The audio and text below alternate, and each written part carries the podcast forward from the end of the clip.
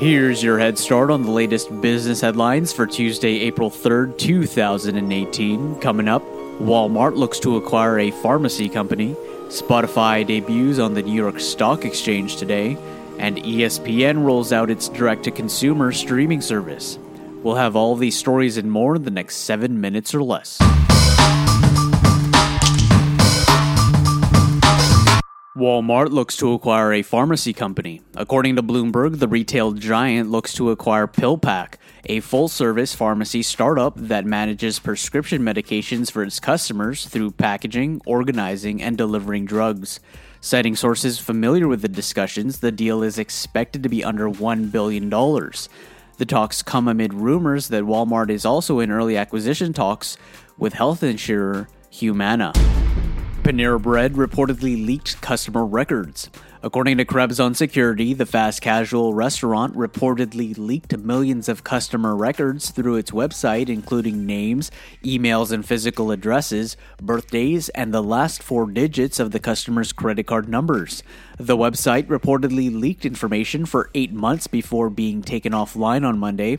It's unclear how many customer records have been affected by the leak, but according to Krebs on Security, incremental numbers indexed by the website suggests 7 million. Spotify debuts on the New York Stock Exchange today. According to Reuters, the on demand audio streaming company is set to start trading on the New York Stock Exchange today at a share price of $132 per share.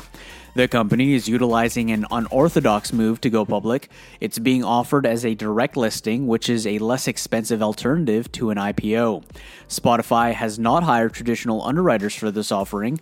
However, it has hired Citadel Securities and Morgan Stanley to assist with the opening price offering. The company has been valued between 22 to 25 billion dollars prior to today's direct listing. Allergan considers the future of its women's business unit. According to Bloomberg, citing sources familiar with the matter, Allergan, a multinational pharmaceutical company, is considering options to potentially sell its women's business unit.